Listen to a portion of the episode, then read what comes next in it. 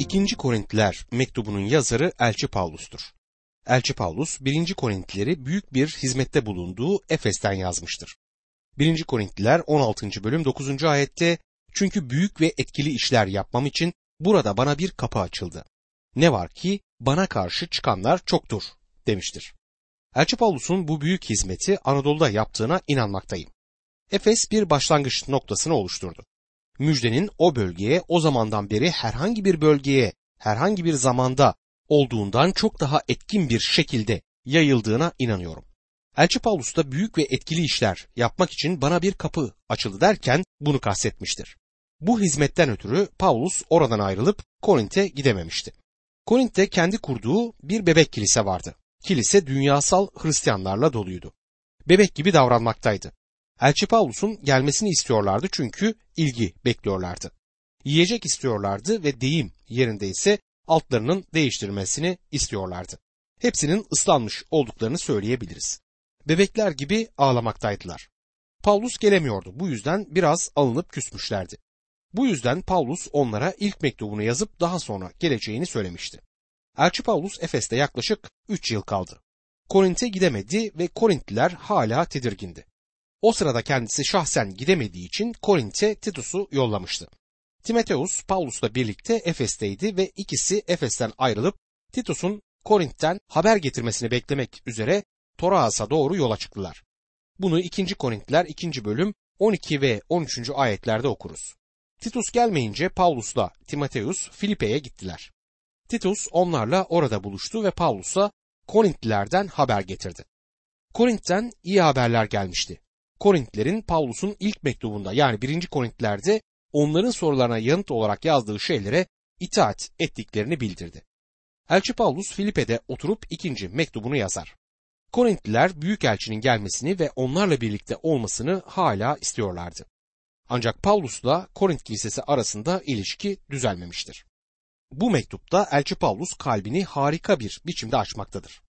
Doğrusunu isterseniz Pavlus bu mektupta kendisini bütün diğer mektuplarda olduğundan daha iyi bir şekilde tanımamıza izin verir.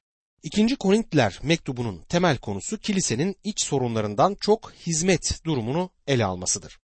Birinci Korintliler kilise içindeki durumları ve bunların nasıl düzeleceğini ele alırken İkinci Korintliler mektubu hizmet konusunu ele almaktadır. Bu mektubun ana hatlarını çıkartmak zordur çünkü Elçi Pavlus'un diğer mektuplarıyla kıyaslandığında o kadar iyi organize edilmemiştir. Ancak daha çok kişisel ayrıntıyı içermektedir.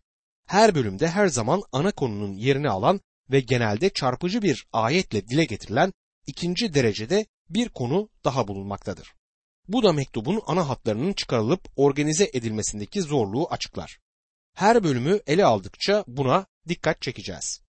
İkinci Korintliler mektubu üç ana bölüme ayrılır. İlk olarak birinci temel konuya bakalım. Bu Tanrı'nın tesellisidir.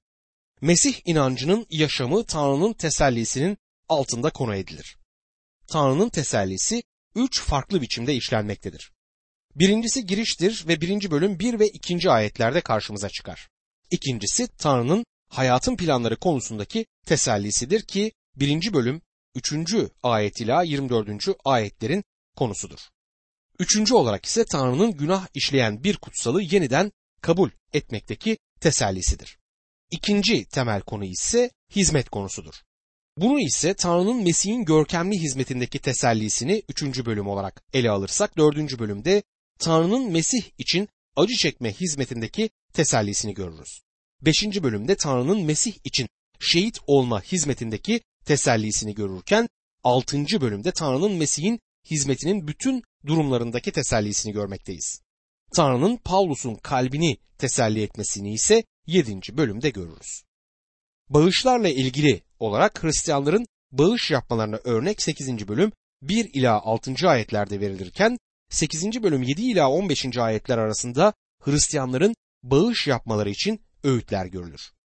sekizinci bölüm on altı ila dokuzuncu bölüm beşinci ayetler arasında Hristiyanların bağış yapmalarının açıklanması konu edilir. Hristiyanların bağış yapmalarını teşvik konusu ise dokuzuncu bölüm altı ila on beşinci ayetlerde konu edilir.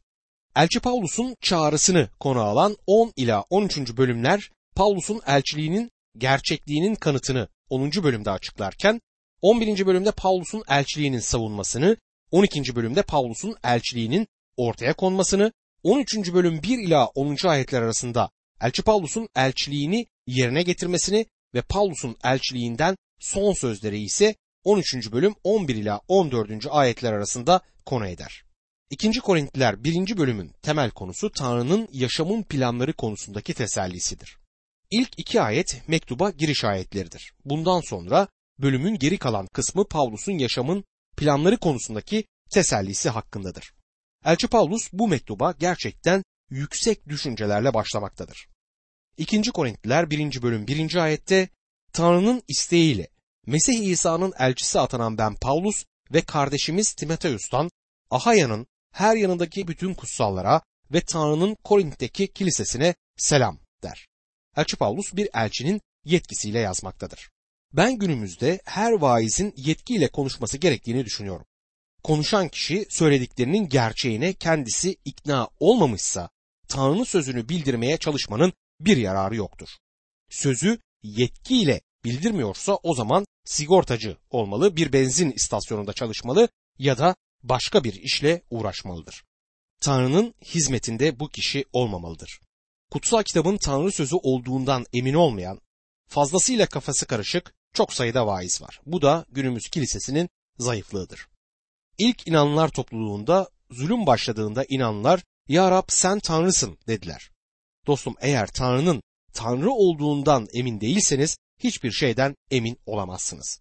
Ama bu kişiler Tanrı sözünden emindiler. Her zaman ona güveniyorlardı ve Pavlus bunu da otoriteyle yazmaktadır. Elçi Pavlus Tanrı'nın isteğiyle elçi olmuştu. Bundan daha yükseğe çıkamazsınız. Otorite budur. Eğer yaşamınız Tanrı'nın isteğine uygunsa kafanızda hiçbir kuşku yoktur. Tanrı'nın isteğindeyseniz nerede olduğunuz, nasıl olduğunuz ya da hangi durumlar içerisinde olduğunuzun önemi yoktur. Harikulade, görkemli bir yerdesinizdir. Bir hastane yatağında yatıyor olabilirsiniz. Eğer bu Tanrı'nın isteği ise bu size uygun olan yerdir. Müzik müdürü olan bir arkadaşım var ve genelde ilahilere başlamadan önce espri yapar. Bir keresinde burada olmayı şehirdeki en iyi hastanede olmaya yeğlemez miydiniz demişti. Bunu her düşündüğümde gülmüşümdür. Ama üzerinde de epey düşündüm. Eğer şehirdeki en iyi hastanede olmak sizin için Tanrı'nın isteği ise o zaman olabileceğiniz en iyi yer orasıdır. Kardeşimiz Timoteus diyor. Buna bayılıyorum. Timoteus, Pavlus ve Korint'teki kilise için bir kardeştir. Elçi Pavlus başka bir yerde Timoteus'tan imandaki oğlu olarak söz eder. Ancak Elçi Pavlus kiliseye yazdığında Timoteus'u kendisiyle aynı düzeye koymaktadır.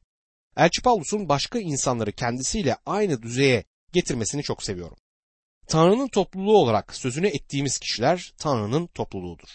İnsanların bazen benim kilisem dediklerini duydum ve bazen de kilise gerçekten de kendi kiliseleriymiş gibi davranırlar. Onun Tanrı'nın kilisesi, yani Rab İsa Mesih'in kendi kanıyla satın aldığı kilisesi olduğunu unuturlar. İsa Mesih'in kilise için bu kadar pahalı bir bedel ödediğini göz önünde bulundurarak sizler ve ben kilisede kendi küçük isteklerimizi dile getirerek ucuz Hristiyanlar olmamalıyız. Onun İsa Mesih'in kilisesi olduğunu hatırlayalım. Kilise dediğimizde bu taştan bir bina değil, Mesih inanları topluluğudur. Ahaya bölgesindeki kutsal yaşamların tümüne Elçi Pavlus bunu sadece Korint'le sınırlamamıştır. Pavlus buna Ahaya'nın her tarafını dahil etmiştir. Çünkü o günlerde müjdenin gittiği her yerde bu insanlar tanıklardı. Müjdeyi diğer insanlara götürmüşlerdir. Ahaya çok güzel bir yerdi. Harika bağları, çok güzel çiçekleri vardı. Günahla dolu Korint kentindeki o ilk inanları gözümün önüne getirebiliyorum. Sonra Elçi Pavlus müjdeyle gelince gözlerini örten, görmelerini engelleyen o perdeler düştü. Işık karanlık ruhlarına yansıdı. Günahlarından tövbe edip diri Mesih'e döndüler. Bundan sonra Mesih hakkında tanıklık etmek için Ahaya'nın her tarafına yayıldılar. Birçok kişi Mesih'e iman etti. Elçi Pavlus da bu kişilerin hepsine, Ahaya'nın her tarafındaki tüm kutsallara hitap eder. Bu harikadır. Dostlarım, Pavlus'un hitap ettiği Tanrı'nın topluluğu Korint'teki bu topluluktur. Sizin şehrinizde, yakınlarınızda olan kilisede Tanrı'nın topluluğudur. Bunu unutmayalım. ikinci. Korintiler birinci bölüm ikinci ayette babamız Tanrı'dan ve Rab İsa Mesih'ten sizlere lütuf ve esenlik olsun diyor. Paulus bu selamları sık sık kullanmaktadır. Lütuf ve esenlik Tanrı'nın inanlıya verdiği harika armağanlardır. Ve şimdi yaşamın planlarında Tanrı'nın tesellisinin anlatıldığı ayetlere geldik. ikinci. Korintiler birinci bölüm üçüncü ayette her türlü tesellinin kaynağı olan Tanrı'ya, merhametli babaya, Rabbimiz İsa Mesih'in Tanrısı ve babasına övgüler olsun diyor. Burada Tanrı'ya övgüler olsun demektedir. Acaba bizler Tanrı'ya gerçekten ne kadar övgü sunuyoruz? Her durumda aslında Rab'be şükretmeliyiz. Davut bunu otuz dördüncü mezmur birinci ayette şöyle dile getirir. Her zaman Rab'be övgüler sunacağım. Övgüsü dilimden düşmeyecek. Bu kutsalların şikayetlerine son vermelidir. Bizlerin Rab'be şükran sunmamız gerekiyor. Kim şükran kurbanı sunarsa beni yüceltir, yolunu düzeltene kurtarışımı göstereceğim diyor. ellinci mezmur yirmi üçüncü ayetti. Rabbimiz İsa Mesih'in Tanrısı ve babasına övgüler olsun. Tanrı babadır. Üçlü birlikteki konumu budur. Tanrı dünyayı o kadar çok sevdi ki biricik oğlunu verdi. İsa Mesih insansal olarak anladığımız şekilde Tanrı'dan doğmamıştır. Tamamıyla eşsiz bir konumu olduğu anlamında Tanrı'dan geldi. O sonsuz oğuldur ve Tanrı da sonsuz babadır. Böyle bir baba ve oğul için hiçbir zaman doğma ya da başlangıç anlamına gelecek bir şey olamaz. Bu sözcükler sadece üçlü birlikteki konumları dile getirirler. Her ikisi de sonsuzdur. Şimdi Elçi Pavlus ondan her türlü tesellinin kaynağı olan Tanrı ve merhametli baba olarak söz etmektedir. Şimdi burada sevgi, merhamet ve lütuf sözcükleri üzerinde durmak isterim. Günümüzde sevgi hakkında birçok şey söyleniyor. Tanrı'nın bizi sevgisiyle kurtardığını söylemek doğru bir teoloji değildir. Tanrı'nın bizi sevdiği doğrudur. Hem de çok sever. Bizi ne kadar çok sevdiğini tahmin bile edemeyiz. Ama Tanrı bizleri sevgisi aracılığıyla kurtarmaz. Kutsal kitap Tanrı'nın lütfu aracılığıyla kurtulduğumuzu öğretmektedir. Peki lütuf nedir? Lütuf ya da kayra ya da inayet, bunların hak edilmeyen bir kayırı olduğunu söyleyebiliriz. Bu da Tanrı'nın bizi bunu hak etmediğimizden başka bir şeyi temel olarak kurtardığı anlamına gelir. Tanrı bizleri sever ama bizleri sevgisiyle kurtarmaz. Tanrı bizleri lütfuyla kurtarır. Neden? Çünkü o aynı zamanda bütün merhametlerin babasıdır. Merhametli babadır. Merhamet Tanrı'nın bizi çok sevdiği için, bizler için bir kurtarıcı sağladığı, çünkü bizi başka bir şekilde kurtaramadığı anlamına gelmektedir. Bugün sahip olduğumuz her şey Tanrı'dan bir merhamettir. O merhamet babasıdır. Hatta kutsal kitap onun lütuf ve merhamette zengin olduğunu bizlere iletir. Bugün merhamete ihtiyacınız var mı? Paraya ihtiyacınız varsa para almak için bankaya gidersiniz. Merhamete ihtiyacınız varsa merhamet babasına gitmenizi öneririm. Herhangi bir yardıma ihtiyacınız varsa ona gidin. Ne de olsa bugün sahip olduğunuz her şey Tanrı'dan bir merhamettir. Onları hak etmiyorsunuz. Ben de sahip olduğum hiçbir şeyi hak etmiyorum. Fazla bir şeyim yok ama sahip olduğum her şey Tanrı'nın bir merhametidir. Tanrı beni hizmetine alarak bana merhamet etti. Sizler beni benim kendimi tanıdığım gibi tanımıyorsunuz. Eğer siz beni benim kendimi tanıdığım gibi tanısaydınız beni dinlemezdiniz. Bir dakika, beni hemen bir kenara atmayın. Eğer ben sizi sizin kendinizi tanıdığınız gibi tanısaydım sizinle konuşuyor olmazdım. Şu anda keser atardım. Gördüğünüz gibi sizlere ve bana merhamet uzatılmıştır ve ben de bugün Tanrı'nın merhametinden ötürü bu hizmette yer almaktayım. Sahip olduğumuz her şey Tanrı'nın merhametinden dolayıdır. O sadece merhamet babası olmakla kalmaz, aynı zamanda tesellinin de Tanrısıdır. Bunu hayatınızda sınayabilirsiniz. Acı çekmek asit testidir. O bütün tesellinin Tanrısıdır. Sizi hastanede teselli eder. Sizi bir sevdiğinizin cenazesinde teselli eder. Sizi her yerde, her zaman teselli edecektir. O bütün tesellinin Tanrısıdır. Bir gerçek teselli vardır. Bir de sahte teselli var.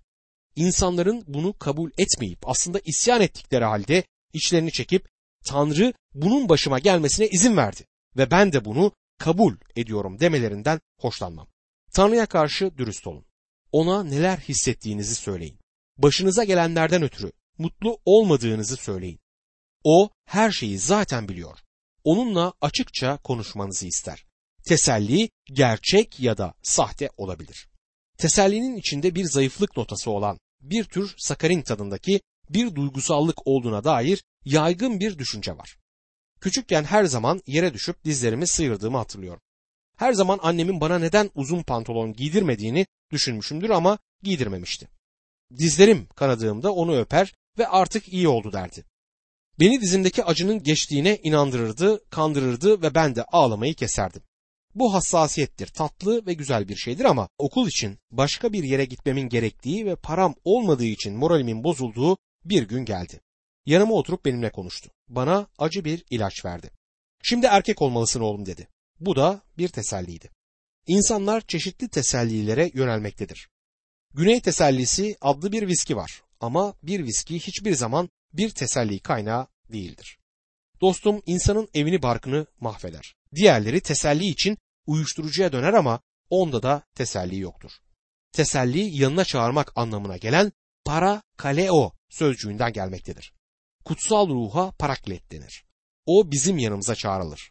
Rab İsa kutsal ruhu yollamayı vaat ettiğinde Yuhanna on dördüncü bölüm on sekizinci ayette "Sizi öksüz bırakmayacağım, size geri döneceğim" demişti. Burada kullanılan sözcük orphanos'tur. "Sizi öksüz bırakmayacağım, teselliciyi, parakleti size göndereceğim" demişti kendisine inananlara. Yuhanna on altıncı bölüm yedinci ayette "Size gerçeği söylüyorum. Benim gidişim sizin yararınızadır.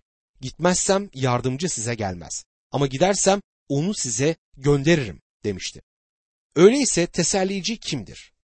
Düşüp de bir yerinizi incittiğiniz zaman uflarınızı öpen biri değildir. Yardım eden, kuvvet veren, savunandır. Bana yardım etmek, beni kuvvetlendirmek, yalnızlığımı gidermek, acımı hafifletmek ve korkularımı yatıştırmak için çağrılmış olan odur.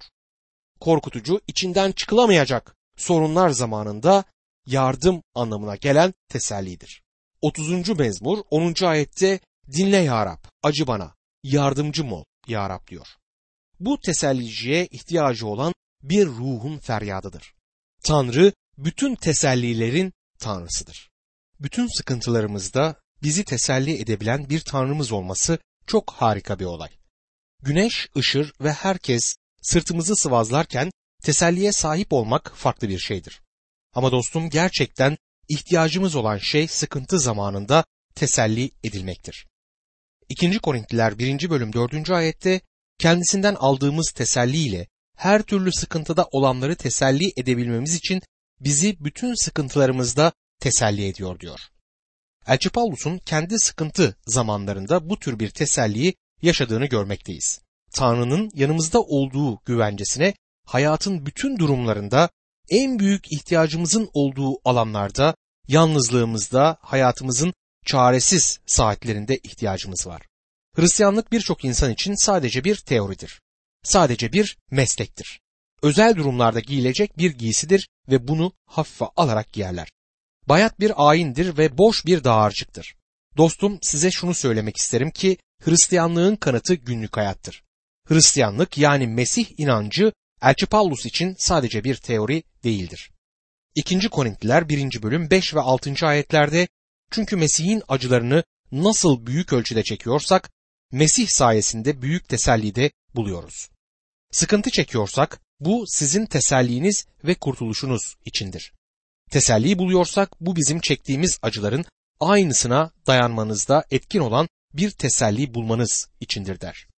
Elçi Pavlus'un çektiği sıkıntılardan epey söz edeceğini ve o anda bütün bunların içinde Tanrı'nın tesellisini aldığını görürüz. ikinci Korintliler birinci bölüm yedi ila on birinci ayetler arasında "Size ilişkin umudumuz sarsılmaz. Çünkü acılarımıza olduğu gibi tesellimize de ortak olduğunuzu biliyoruz. Kardeşlerim, Asya ilinde çektiğimiz sıkıntılardan habersiz kalmanızı istemiyoruz. Dayanabileceğimizden çok ağır bir yük altındaydık. Öyle ki yaşamaktan bile umudumuzu kesmiştik.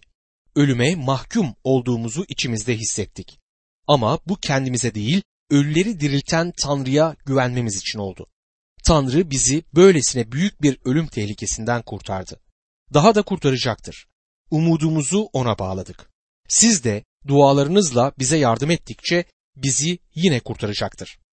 Öyle ki birçok kişinin dualarıyla bize sağlanan lütuftan ötürü birçoklarının ağzından bizim için şükranlar sunulsun diyor. Bu harikadır. Bu Tanrı'nın neden sıkıntı çekmemize ya da hasta olmamıza izin verdiğini açıklar. Elçi Paulus ölüme yakın hasta olduğunu söyler. Hatta ölüme mahkum olduğumuzu hissettik der. O kadar hastaydı ki sanıyorum doktor kendisine öleceğini söylemişti. Başkaları kalabalığın Efes'te kendisine saldırdığı zamandan söz ettiğini düşünür. Elçi Paulus'u paramparça edeceklerdi, yani şehit olacaktı. Her iki olaydan da söz ediyor olabilir ama ölüme mahkum olduğumuzu hissettik sözü her iki durum içinde geçerlidir. Ama Paulus, Tanrı bizi böylesine büyük bir ölüm tehlikesinden kurtardı ve daha da kurtaracaktır. Umudumuzu ona bağladık der. Bu harikadır ve günümüzde bizler için de uygulanabilir olması gerekmektedir. Tanrı'nın Hristiyanların acı çekmesine izin verdiğini söylemek isterim. Bunu yapmakta çok iyi bir nedeni ve harikulade bir amacı vardır. Tanrı inananlar için iyi şeyler tasarlamaktadır. Başka birisini teselli edebilmeleri için iyi bir amaca hizmet etmelerini tasarlamıştır.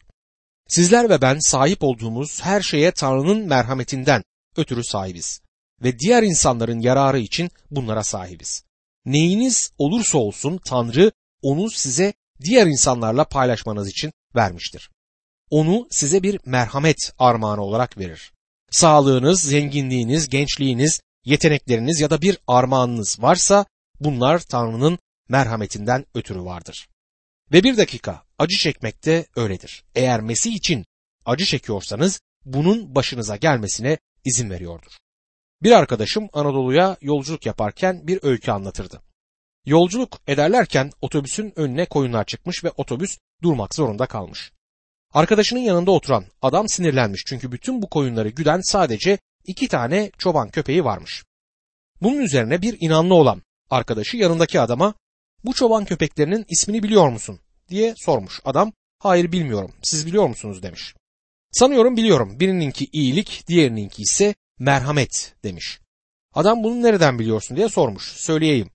Davut peygamber ömrüm boyunca yalnız iyilik ve merhamet izleyecek beni" demişti. Siz iyilik ve merhametin sizi sağa sola gitmekten alıkoyan iki çoban köpeği gibi olduğunu düşünebilirsiniz ama bizleri dar ve çetin yolda tutan Tanrı'nın merhametidir. Sorun ve zorlukları bu neden için Tanrı kullanır. O merhametler babasıdır. Elçi Paulus zor durumdadır ama büyük bir güvenle Tanrı beni ölümden kurtardı diyebilmektedir. Ve şu anda da beni kurtarmakta diyebilir. Ve sonra hiç böbürlenmeden ve daha da kurtaracaktır. Umudumuzu ona bağladık der. Elçi Paulus Tanrı'nın kendisini kurtarıp kurtarmayacağını bilmiyordu ama kurtaracağına inanıyordu. Bu yüzden bunu temel alarak Elçi Paulus Tanrı'nın o gün kendisinin müjdeyi yayabilmesine izin vermesiyle sevinebilirdi. Elçi Paulus bu Korint'teki inananlardan dua ister. Tanrı bunu yapmamızı istiyor ve ben de dua istemişimdir. Tanrı'ya şükür ki yıllardır benim için dua eden insanlar oldu. Buna karşın Tanrı'nın diğer insanları teselli edebilelim diye sorunlarımız olmasına izin verdiğine inanıyorum. Çektiğimiz acılar başka insanların yararınadır. Her türlü sıkıntıda olanları teselli edebilmemiz için Tanrı diğer insanları teselli edebilelim diye bazen bizlerin sıkıntı çekmesine izin verir.